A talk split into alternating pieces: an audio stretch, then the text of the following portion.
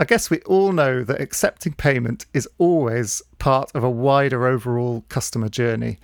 And so they always need to be tightly integrated with other systems and processes, which I think is why we're starting to see more and more examples of embedded payments.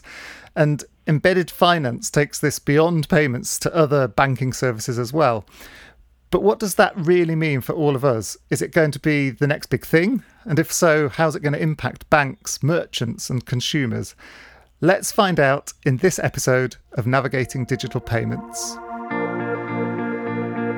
Welcome to the Navigating Digital Payments podcast, brought to you by Worldline, bringing you the latest innovations, trends, and predictions about the future of payments. Hello, and welcome to this episode of the Navigating Digital Payments podcast. I'm David Daly. I look after the Discovery Hub at Worldline, and I'm really delighted today to be joined by two great guests. Uh, we have Panagiotis Kriaris, who is the Head of Business Development at Unzer. Panagiotis, welcome to the podcast. Thank you for the invitation. Very nice uh, being here. Thank you. And we also have regular guest, in fact, practically co host of the podcast, Inna Kostiuk, who is the Global Partner Manager for the Merchant Services part of the Worldline business. Hi, Inna. Great to have you back again. Hello, everybody. Yes, my pleasure. It's always uh, up for an interesting debate. So, later, I really want to get your view on whether embedded finance is really going to be this this this next big thing. But first, I think it's worth us trying to just be really clear and clarify what we mean by embedded finance, understand a little bit about what's happening in the area now, and also maybe understand what some of the challenges are. So, um, Panagiotis, maybe first I can come to you. Could you start by setting out in really simple, easy to understand terms what people mean when they talk about embedded finance? I think in a, in a sentence that's very simple for everyone to understand. So, actually, it's about embedding finance embedding financial services or incorporating financial services into non financial services offerings. As simple as that. I mean, the term is uh, relatively new, but the um, the model as such, I think, is uh, it has been around for decades, and we can think about uh, store and branded credit cards. I mean, uh, I think we all have experience from uh, retailers, from I mean, big ones from uh, airlines. Um, the difference, though, is that in these cases, um, we used to have these traditional financial products that were offered through either alternative channels or with a different branding, but not with this embedded concept. So today, I think what we are uh, living is the and actually that's for me a game changer is the ability to directly integrate these financial processes and offerings into any non-finance environment via APIs and actually they become part of the offering itself. So you cannot really um, differentiate between uh, between the two I mean during the checkout process and that's I think the the, the, the key difference here. So the digitization has has changed things and for me this is the the key difference.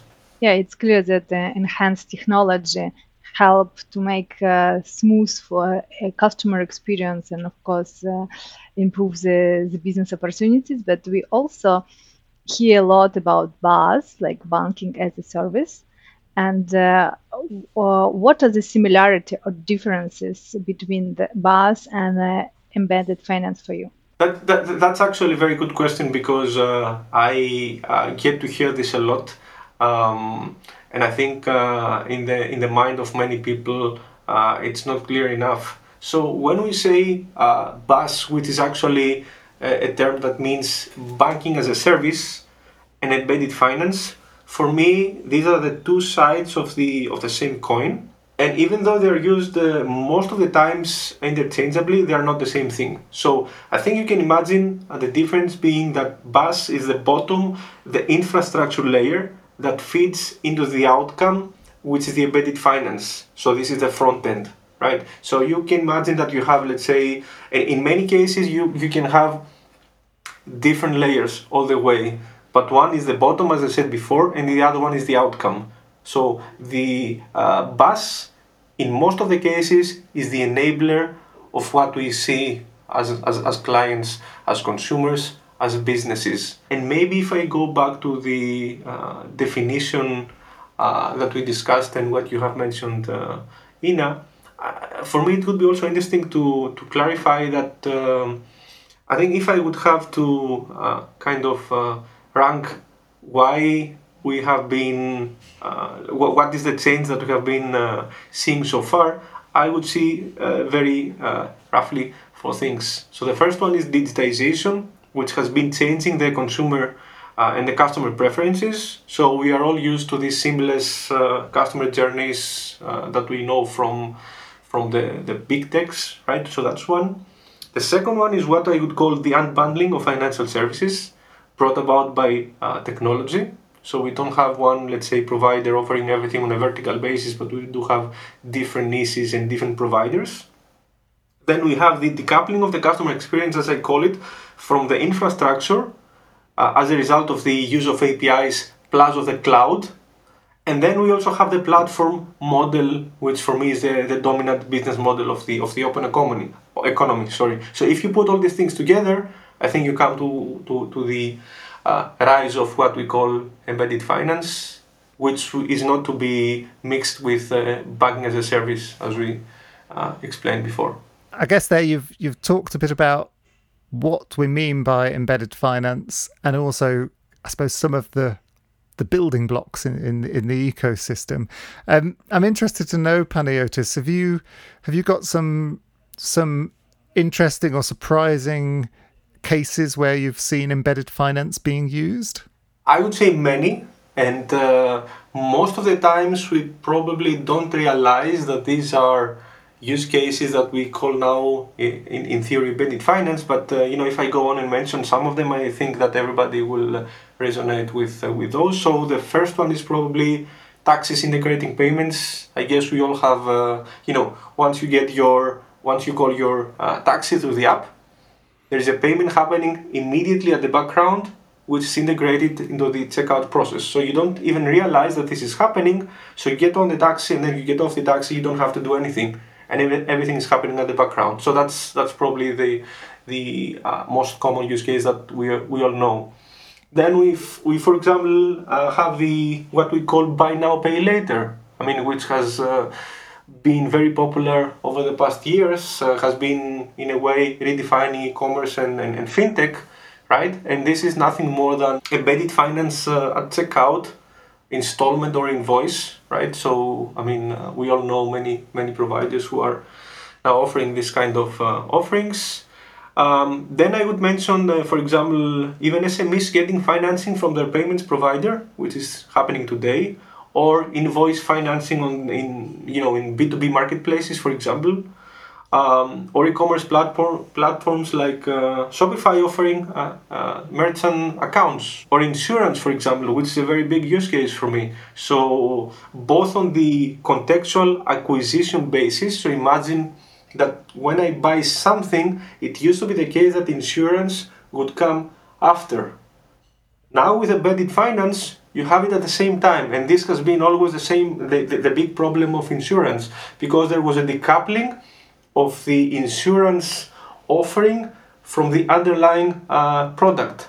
But now, if you have it during the, the same checkout process, on the one hand side, you have this contextual acquisition basis, so you can increase sales.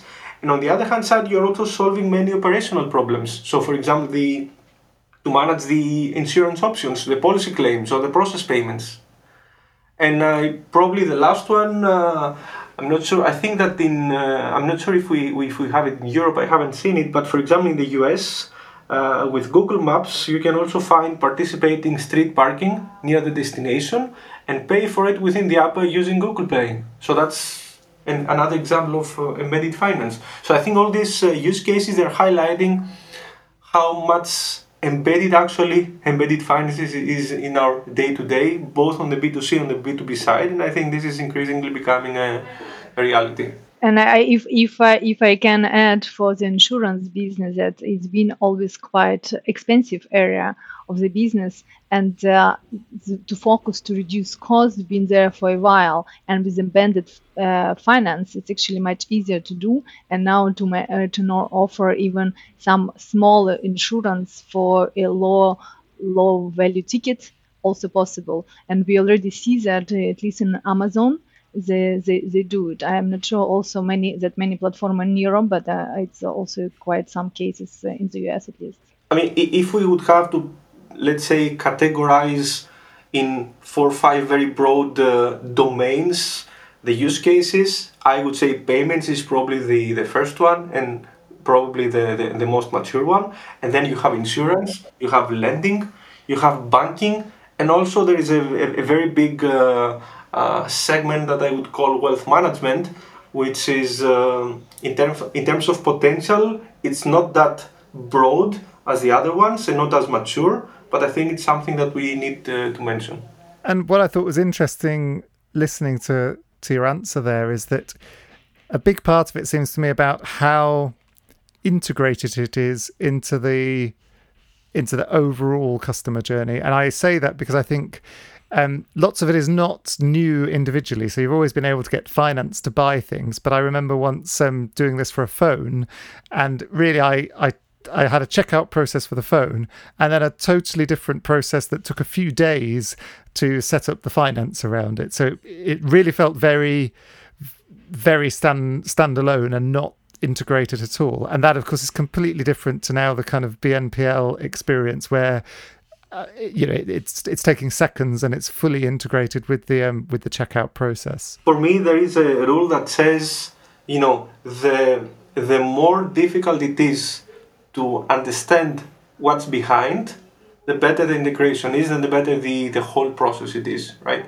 I mean, if you are not even feeling what's sitting behind, if you're not even in the position to understand how the two or three or more offerings differentiate uh, with, with, between each other, then I would say that this is for me the key of success. This is what we would call seamless integration, which has become kind of a, a buzzword lately coming back to your taxi example, I noticed with Uber you can tip the driver now after you've um, had a had a taxi ride, and what's interesting there is it's it's as part of the review process. So you give them a star rating and you can leave some feedback, and then it asks if you want to tip them. And I do wonder psychologically, you know, if you've just given someone five stars and said they were very friendly, maybe you feel more like you should give them a tip than if than if you just had something flashing up saying, "Would you like to give me a tip?" Um, I, I don't know, of course, but I again, I what I what I do notice is it does not feel like a separate payment action at all. It feels like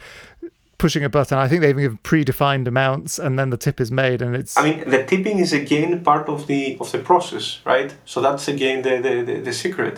So if you are happy with the driver, if you are happy with the ride, if they, for example, uh, made an extra effort to, to get you to the destination because you had, uh, you know, you, you, you had a, a, meeting and you were late, for example, uh, this kind of stuff, right? So it's it's part of the natural process and of the of the of the tax of the of the right and that's that's here the, the secret. And inna maybe if i can come to you uh, what are you seeing related to embedded finance with our with our merchant customers? And are you, are you seeing them having a, are they understanding this? Are they having challenges? What what what are they what what's their kind of approach or the reaction being to this? Well uh, our merchants uh, maybe don't call it and don't crave necessary for embedded uh, finance but what they really focus on is to first keep the existing uh, client base and uh, uh, have a new clients with very low costs. So the customer centricity is always uh, is uh, one of the element which is driving the decision making.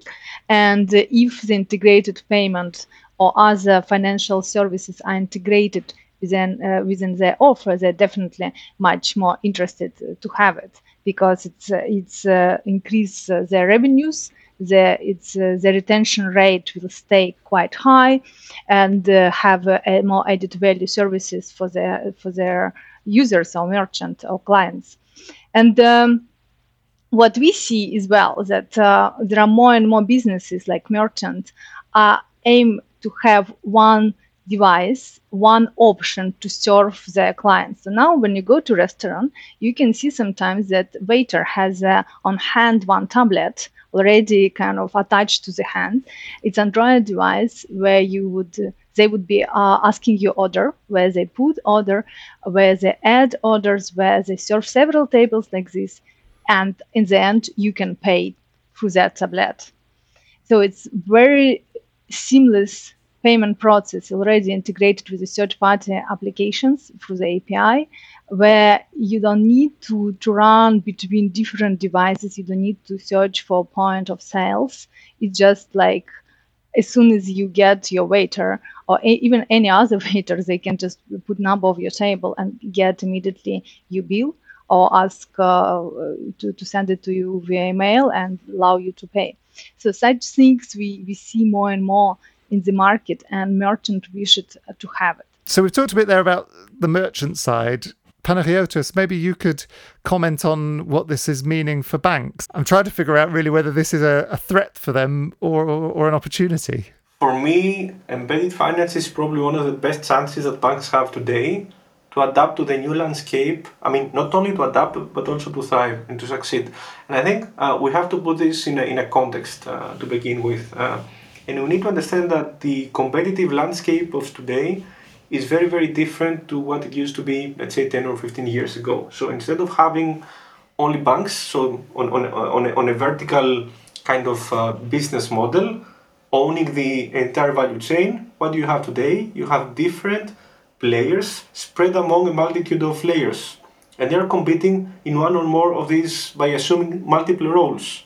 So, and you also have what I mentioned before this new distribution model, which we call platform economics. So, if you put all these things together, uh, you have uh, you know a, a, disruption which is taking place and it's cutting actually through all the key elements of finance as we used to know so it's influencing the mechanics it's influencing the operations the monetization the distribution everything so and that's why i'm saying that for uh, for me embedded finance even though banks have to make an effort and understand what exactly this is and uh, how it can be adding value to their uh, business model. Uh, but they have a few options, and they have a few options to differentiate what they do in this value chain. I mean, there is a very interesting um, number coming from InnoPay that um, embedded finance it's probably gonna uh, make up up to 30% of bank revenues by 2030. So imagine if you have somebody who is not actively pursuing uh, this new, new business model, I think there is a high risk of them being left uh, behind. So, if I can summarize the, the the roles that were, let's say, that embedded Finances is is kind of uh, uh, providing as an opportunity for banks, I would say that uh, first of all is the, the platform model that I mentioned before. So they can actually own the delivery channels without necessarily owning all the services in house but rather aggregating or embedding them from third parties like fintechs. And, and this actually is a model that could fit uh, players of different sizes and sophistication levels. So, for example, it can fit the larger incumbents that have the resources and the customer base to build an ecosystem around them, or also even small challengers that they want to grow and cannot afford to develop all the offerings in house. So that's one. Now, on the flip side, you can also have traditional banks looking for differentiation and they could use uh, the, the banking as a service so they can leverage their banking license. At the end of the day, banking as a service has two main elements one is the licensing, and the other one is the infrastructure. So, and given that uh, in many cases you have incumbents that run on outdated technology stacks, they could, and I've seen this happening on the on the market, actually across many markets. They could partner with a technology provider, and uh, in this case, they would uh, bridge the licensing piece with the infrastructure effectively. Uh, so this is what we call fronting, for example. And then, of course, you have more advanced players. They can leverage this, what we call this full stack BaaS model, the banking as a service, and they can build both on the licensing and on the technology side, right? Uh, and they can offer end-to-end vertical integrated models uh, with a high degree of, uh, of customization, right? So we, we've been seeing all these uh, things and new models on the on the market, and again, I think uh, for me that's a huge opportunity for for banks. And uh, had it not been for embedded finance, I think they would have to somehow invent it as an opportunity. And I wonder because I think we've talked a lot about the positive aspects of embedded finance. So, partly the fact that it really makes it you know a, more integrated seamless experience for the consumer for merchants i guess it can boost conversions by offering loans at the point of sale but also gives them a chance to upsell things like insurance as as inna was mentioning and as you said there panagiotis for the banks it's it because it's kind of providing an opportunity i guess to extend the reach of, of the products and services they offer but are there some downsides are there some challenges um, around embedded finance for sure. I mean, uh, I, I, think you know it, it always has to do with how you implement something, right? And then you have to take into account that this is something that not, not everybody um, knows very well what it means and what it does. So for me, the first, I mean, if I would have to name a couple of things, I would uh, start with. Uh, so imagine that you know you have a model. It, it has become kind of a buzzword today. So everybody's talking about embedded finance, even though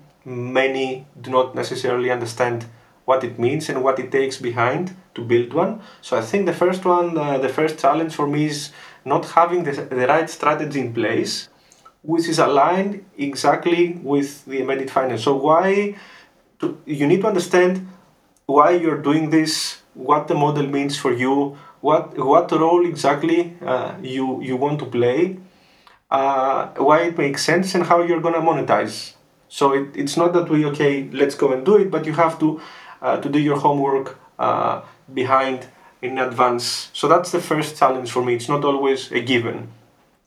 Now the second one is what we mentioned before, which is very very crucial, and it has with this seamless integration in the end-to-end flow, which is not always again something that it goes without saying, right? So you have to integrate the embedded finance offerings that are a fit for you in a way that is not causing friction and without disrupting the existing flow that you have, right? So you might have a competitive advantage, for example, in terms of uh, having a very good operational setup, in terms of having a very quick end-to-end uh, checkout process. But imagine if you embed, let's say, offerings in the in the wrong way and you disrupt in a negative way your competitive edges, then you are actually uh, having the opposite uh, result of what you are uh, targeting. So that's the second one. And maybe the third one, which is also very important, is how do you manage trust from an end customer perspective? Because here, as we said, we are uh, dealing with uh, selling products that go beyond what is my core competence as a business. So if I'm selling, I don't know, books, how do I convince somebody who is my customer that actually I'm competent enough, I have the capabilities, it's not a fraud to sell something that is going far beyond what they would see as my core business, right? So there is a bit of an education to be done with your end clients, with your providers, right? So these are things that you need to take into account. So I would not necessarily say that these are negative sides, but these are challenges. And as always, in, in, in as, as in every uh, aspect in every you know everything that we do we need to take into consideration how we best manage to address these uh, challenges that's really interesting panagiotis so in a moment i'd like to finish off by getting your view on how embedded finance is going to evolve into the future and whether you think it is going to be the next big thing um, but before we come on to that, I just want to remind people that if you want to get in touch with us to propose new topics uh, for future podcasts, or if you have any questions, then you can email in by writing to ndp podcast at worldline.com.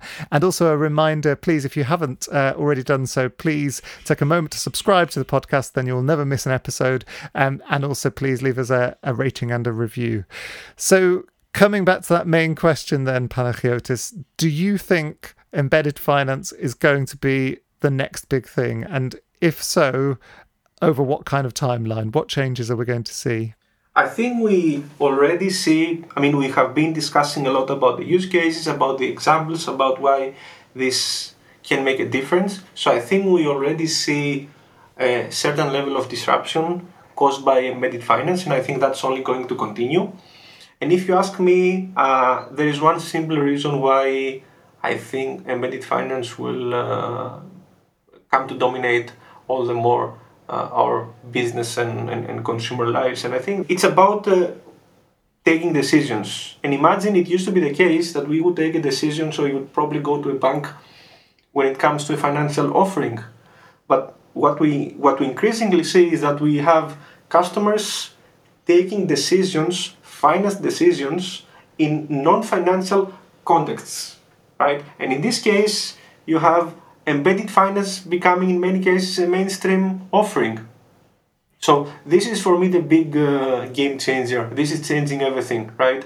And uh, that's why um, I think this is also connected to the fact that we are seeing these typical and traditional business and industry boundaries disappearing very fast, right? You don't know who is actually doing what. So you have, let's say, e-commerce players offering uh, financial services. Uh, you have banks going the other way, becoming technology companies. So you have a mix of things. So the I, I would say that the the playing field is changing, the roles are changing, and that's why for me uh, this embedded finance is a big uh, is a big thing. Uh, and despite all uh, what we have seen so far in terms of evolution, I think we have just started scratching the surface of the potential of embedded finance. So I think we're going to see more use cases. I think we're going to see a plethora of industries such as retail um, and e-commerce. I mean, we've seen, but we're going to see more. But you're also going to see more non-traditional from an expectation point of view industries that will be joining the game i can imagine uh, healthcare i can imagine uh, uh, auto the auto industry i can imagine travel hospitality uh, of course platforms and marketplaces. So uh, we're gonna see uh, more of this happening. Um, so I'm confident that this will be becoming a, a, large part of business. And uh, from the merchant perspective, we do see that uh, the, as they wish to have all simplicity and it's already integrated to the platform where they work, that's why the marketplaces are their number one demand because they usually offer that uh, simplicity of integration. They usually already offer at least embedded payment. Some of them started to look into other services under embedded uh, finance as well. And uh, as mentioned, the number one demand is uh, B2B lending. So it's really for micro merchant or uh, for SMBs uh, space. And uh, that's why they, they're all looking into the best platform to, to work with and, of course, to have a glo- global footprint as well. Yeah, I mean, Inna, what you mentioned uh, is, is very spot on. I think it's, it has a name as well. So you have a model which is called uh, revenue-based financing. So it's financing coming immediately from the providers, let's say payment providers or PSPs of the merchants, actually coming directly from them. And you have a model whereby they receive directly. Um, first of all, you have the credit uh, scoring uh, done based on data that they have in place so in many cases, banks, for example, they don't have this kind of data. And on the on the other hand, they can also directly provide uh, very fast uh, disbursements connected to the uh, volumes they do. So there is a very seamless uh, experience. They get their money very very quickly, and they grow the business together with the financing. So actually, the financing is adjusted is, being adjusted to their needs.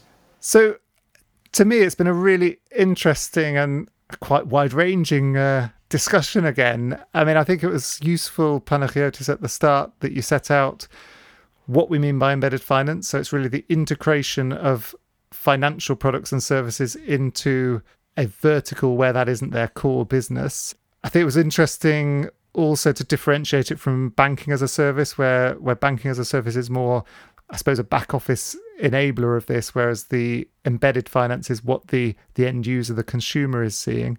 It was interesting when you spoke about the use cases. I think most people would realise we're we've probably all used embedded finance already. You know, whether it's a payment for a taxi or whether it's a, a split term payment at, at, the point of checkout.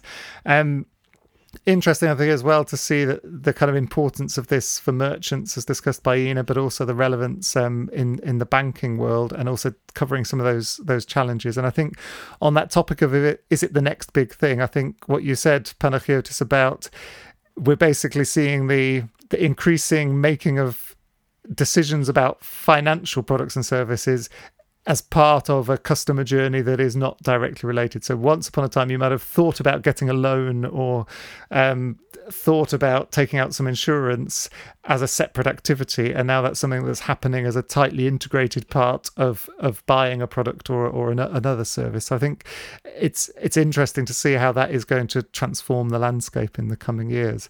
So really want to thank um, both of you so much for, for, for joining the podcast and having this great discussion. Panagiotis, thank you so much to you. Thank you. It was a pleasure. Thank you. And Inna, of course, always great to, to have you joining. Thank you so much. Thank you. It was, uh, as always, insightful. And that just leaves me finally to thank our dear listeners for joining us again for this episode of Navigating Digital Payments. Thank you for listening to the Navigating Digital Payments podcast, brought to you by Worldline. Join us next time to learn more about the latest innovations, trends, and predictions for the future of payments.